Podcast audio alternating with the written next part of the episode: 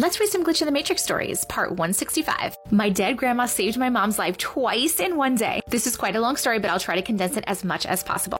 So I am the eldest of four children, and I have always had older child syndrome, feeling responsible for my younger siblings, babysitting them, making sure they're okay, etc.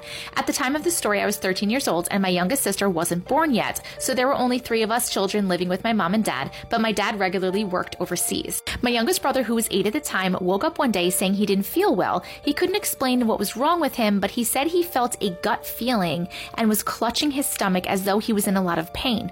We thought it was a weird way to describe a stomach issue, as he usually word, used the words tummy or belly when describing his stomach, but this was brushed off.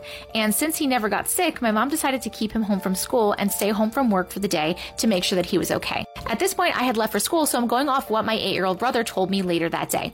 When my brother and I had left school, my mom made him some tea to settle his stomach and put him back in bed. My brother never used to bring his cups or plates downstairs when he was done with them. Usually he would forget about them like young boys do. But this morning he drank his tea and for some unexplainable reason decided to bring the cup downstairs to the kitchen. He said he just had a feeling that he should. This is when he found my mom laying on the floor completely still. She was still awake but paralyzed and couldn't move. Her speech was slurred and she was holding onto her head as though trying to stop it from falling off her body. When my brother saw her, he said the pain just left his stomach instantly. He straightaway knew to ring an ambulance and then rang my auntie, my mom's sister, who lived a couple of minutes down the road. I don't think we had ever explained to him what to do in an emergency like this, but somehow he just knew.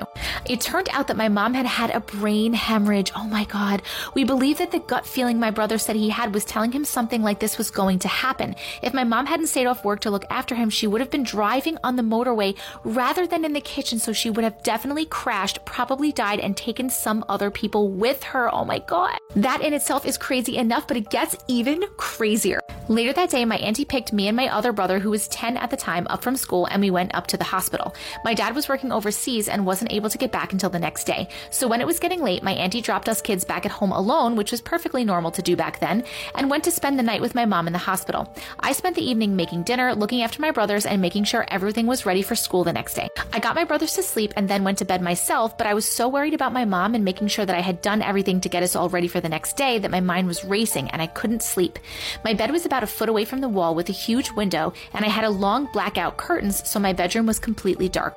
After what seemed like a few hours of trying to sleep, I felt an ice cold wind and the curtains fly up over my head as if the wind had caught under them. But as it is winter in the UK, my windows were closed. As I was opening my eyes, I could see that my bedroom was bright, but the lights were off. I started to roll over to face my window, thinking it would be a street lamp or something, but when I did, I felt something sit on the bottom of my bed. I looked over at my grandma, who had died five years before this, was looking at me, smiling. In that moment, I felt peace like I had never felt before and never have since. She hugged me and cupped my face in her hands, told me to stop worrying because my mom was going to be fine. Then she told me to lay down and go to sleep. I remember laying on my side, and then a second later, I felt her leave. I tried to look around, but my entire body was exhausted and I couldn't move. I woke up the next day with a knowing that everything would be okay, and I got my brothers and myself off to school. I spoke to my auntie later on, and she told me that mom had gone into emergency surgery the night before at about the same time that my grandma was with me. I never mentioned my grandma coming to me because I didn't think anyone would believe me, slash, they would think I was dreaming. My mom got better and eventually came home, and life went on. I never forgot about that night, but it doesn't enter my mind as much as it used to, and I think over time I started to question if it was real or if it was just the ramblings of a scared young girl's mind. It really didn't matter because it made me feel better at the time, and the memory has given me a lot of strength throughout my life. Fast forward 21 years to one month ago. I've been going through a rough patch, recently gotten divorced, and lost my job. Oh my God, I'm so sorry. So I've had to move back in with my parents for a little while until I get myself back on my feet. I was driving with my mom, and somehow we got to talking about when she was in the hospital and the emergency surgery that she had that night. She told me a story that she had never told anyone.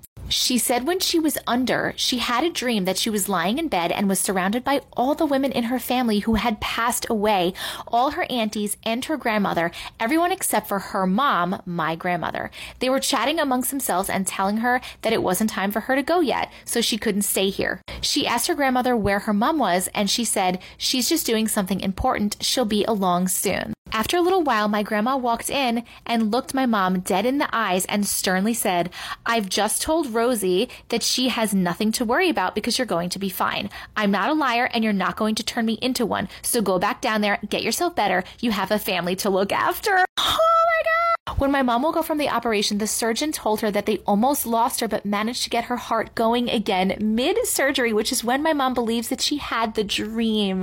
I was in shock when she told me I had to pull over and told my mom that my grandma had been to see me that night. We believe that is why she wasn't with the rest of the family around my mom's bedside because she had to come see me first.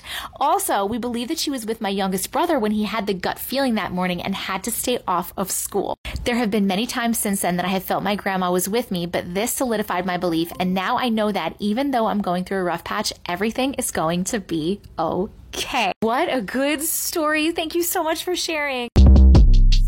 Short Cast Club